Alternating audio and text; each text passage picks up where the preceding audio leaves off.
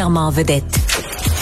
Cher public, nous vous invitons à prendre place confortablement et à fermer la sonnerie de votre téléphone cellulaire. En cas d'incident, veuillez repérer les sorties de secours les plus près de vous. Bon divertissement. Un, deux, un, deux. OK, c'est bon, on peut y aller. Sophie Durocher. Elle met en scène les arts, la culture et la société pour vous offrir la meilleure représentation radio. Sophie Durocher. Tout un spectacle radiophonique.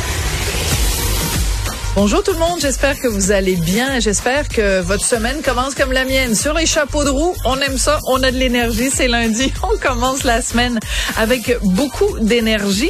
Et euh, ben, vous le savez, en ce moment, hein, ça fait plusieurs mois, je dirais même peut-être plusieurs années que l'inflation nous rentre dedans, que le coût de la vie, euh, les augmentations constantes euh, du coût de la vie font en sorte que quand on fait notre panier d'épicerie, on est découragé, on s'arrache les cheveux, on ne sait plus par quel bout prendre ça. Euh, des aliments qui euh, coûtaient quelques dollars il y a quelques mois seulement euh, se retrouvent dans notre panier d'épicerie. Puis quand on regarde le prix, on dit ah ben non finalement cette semaine je pense que je mangerai pas ça.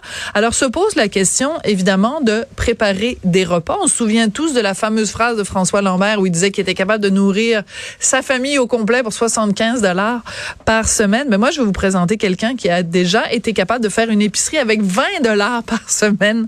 Elle s'appelle Vicky Payer. Vous la connaissez parce qu'elle est derrière le blog Vivre avec moins.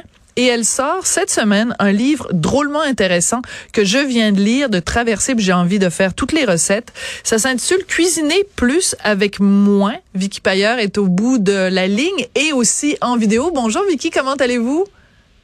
Oui, bonjour, je vais bien, merci vous? Ben moi, ça va très bien parce que quand on lit votre livre, on ressort avec plein d'idées euh, pour faire donc des repas équilibrés, des repas santé en économisant des sous. C'est quoi la pire erreur qu'on peut faire euh, quand on va euh, faire l'épicerie, le pire aliment, la, la, la dépense la plus inutile, par exemple un plat qu'on achèterait tout fait, qu'on peut faire facilement à la maison, ce serait quoi d'après vous?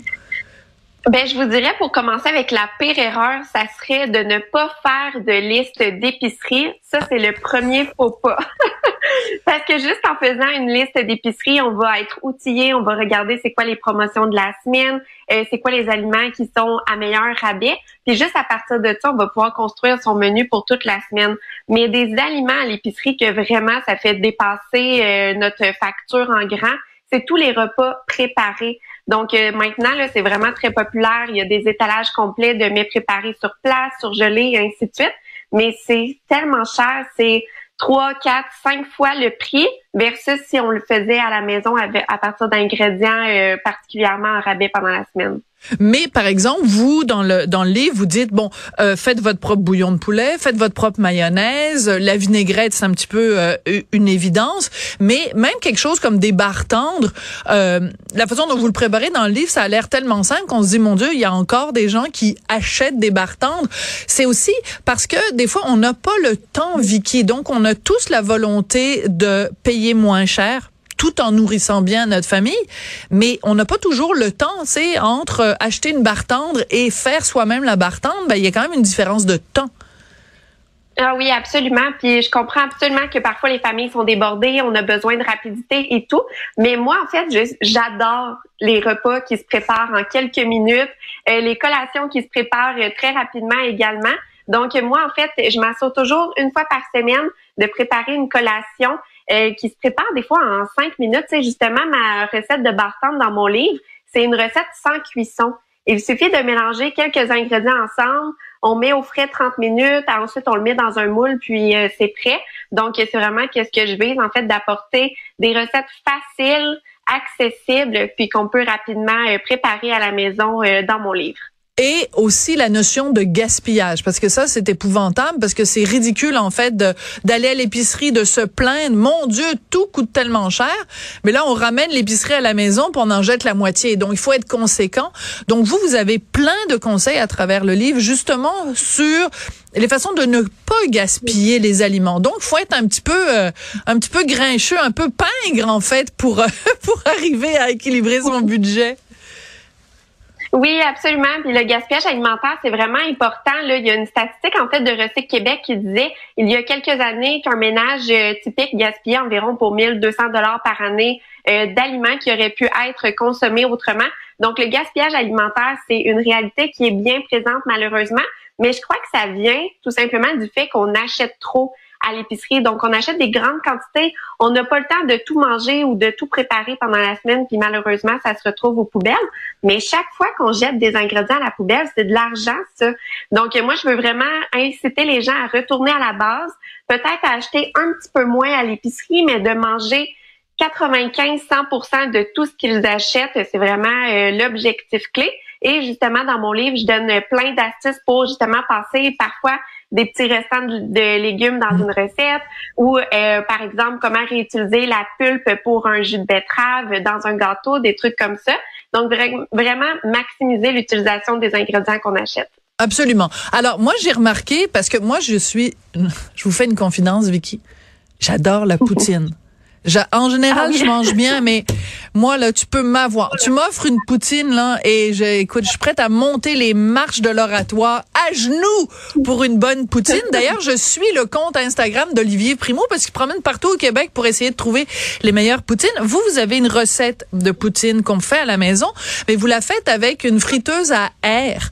Donc, je me suis dit bon, c'est vrai que c'est une bonne idée parce qu'on économise des sous au lieu d'aller dans des bon, dans des casse-croûtes pour aller faire un euh, acheter des poutines, mais en même temps, une friteuse à air, ça coûte cher, Vicky. Donc, est-ce qu'on rentabilise notre investissement en utilisant bien la friteuse?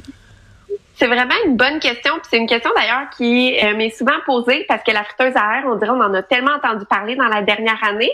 Mais euh, par exemple, pour moi ici, on est seulement deux à la maison, puis ça arrive assez souvent que j'ai besoin comme du four juste pour une portion unique. Donc, je trouvais que de chauffer le four complet, seulement pour une petite portion parfois de saumon ou une petite portion de patate, je trouvais que ça en valait pas la peine. Donc, juste du point de vue de l'énergie, une friteuse à air, ça va être beaucoup moins énergivore. D'accord, c'est un bon économiser point. Oui, c'est ça exactement. Puis, euh, une autre chose aussi, c'était l'huile. Les huiles ont doublé de prix avec l'inflation dans les dernières années. Donc, avant, c'était un produit qui était comme super abordable. On pouvait acheter un litre, deux litres d'huile de canola pour 2 dollars. Mais là, maintenant, c'est rendu facilement 6 dollars. Donc, avoir, en fait, la friteuse à air, ça réduit considérablement la quantité d'huile à hmm. friture qu'on doit acheter. Donc, on a juste besoin souvent d'une cuillère à soupe pour obtenir un résultat qui est assez similaire. Donc, juste en huile de cuisson, on doit tellement économiser, ça n'a pas de bon sens. ouais. Euh, donc, mais je suis intriguée parce que vous dites le saumon. Donc, vous, vous, vous cuisez du saumon avec la friteuse à air. Parce que Monsieur Martineau, là, mon mari, il me tanne. Là, ça fait des semaines qu'il dit ah une friteuse à air, faut qu'on achète une friteuse, faut qu'on achète une friteuse. Moi, je lui dis j'ouvre le garde-manger puis je lui montre toutes les patentes, les bébelles qu'on a achetées au fil du temps, la mijoteuse, le machin truc qu'on n'utilise pas. Je dis ça va juste être une autre bébelle qui servira à rien. Donc, vous, vous la rentabilisez votre friteuse à air? Je vous dis, depuis que je l'ai, j'utilise pratiquement plus mon four conventionnel. Je ben, fais tout cuire à la friteuse à air. Même des biscuits, euh, des pâtisseries, euh, même faire réchauffer des trucs du congélateur euh, dans un petit bol en grès. Ça réchauffe mieux que dans un micro-ondes ou même au four. C'est super rapide. C'est deux fois moins long la cuisson au air fryer que versus au four conventionnel. Donc euh, moi franchement là, j'ai vraiment été agréablement surprise. Moi aussi au début, je suis contre ça toutes ces petites euh, machines là de comptoir, mais euh, ça personnellement, je trouve que c'est vraiment rapide et efficace.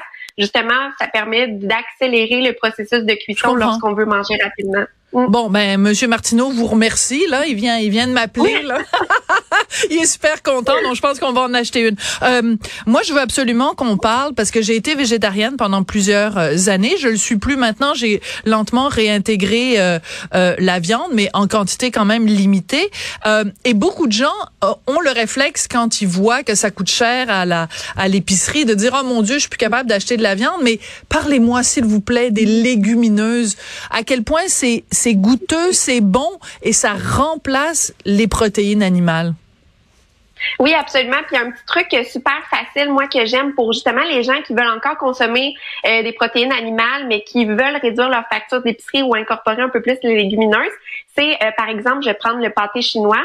Eh bien, c'est de remplacer la moitié de la viande par, euh, par exemple, des lentilles ou quelque chose comme ça.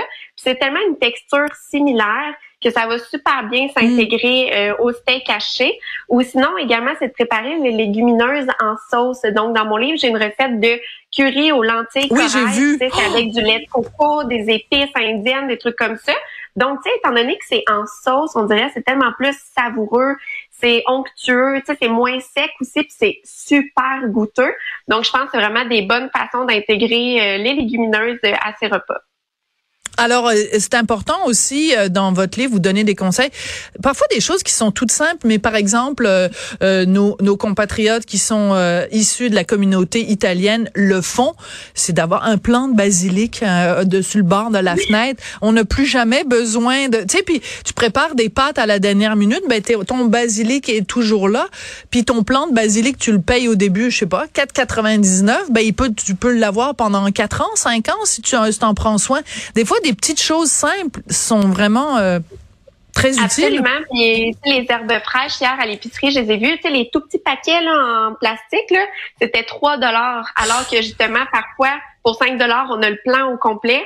Ou sinon, ça serait encore d'acheter le plan complet, puis d'en mettre au congélateur également, de faire des cubes de glaçons avec euh, les aromates puis de l'huile d'olive. On met ça au congélateur, puis après, ça nous fait des blocs euh, d'aromates dans l'huile d'olive pour les cuissons. Donc, c'est une façon de prolonger, en fait, la durée de vie des herbes fraîches.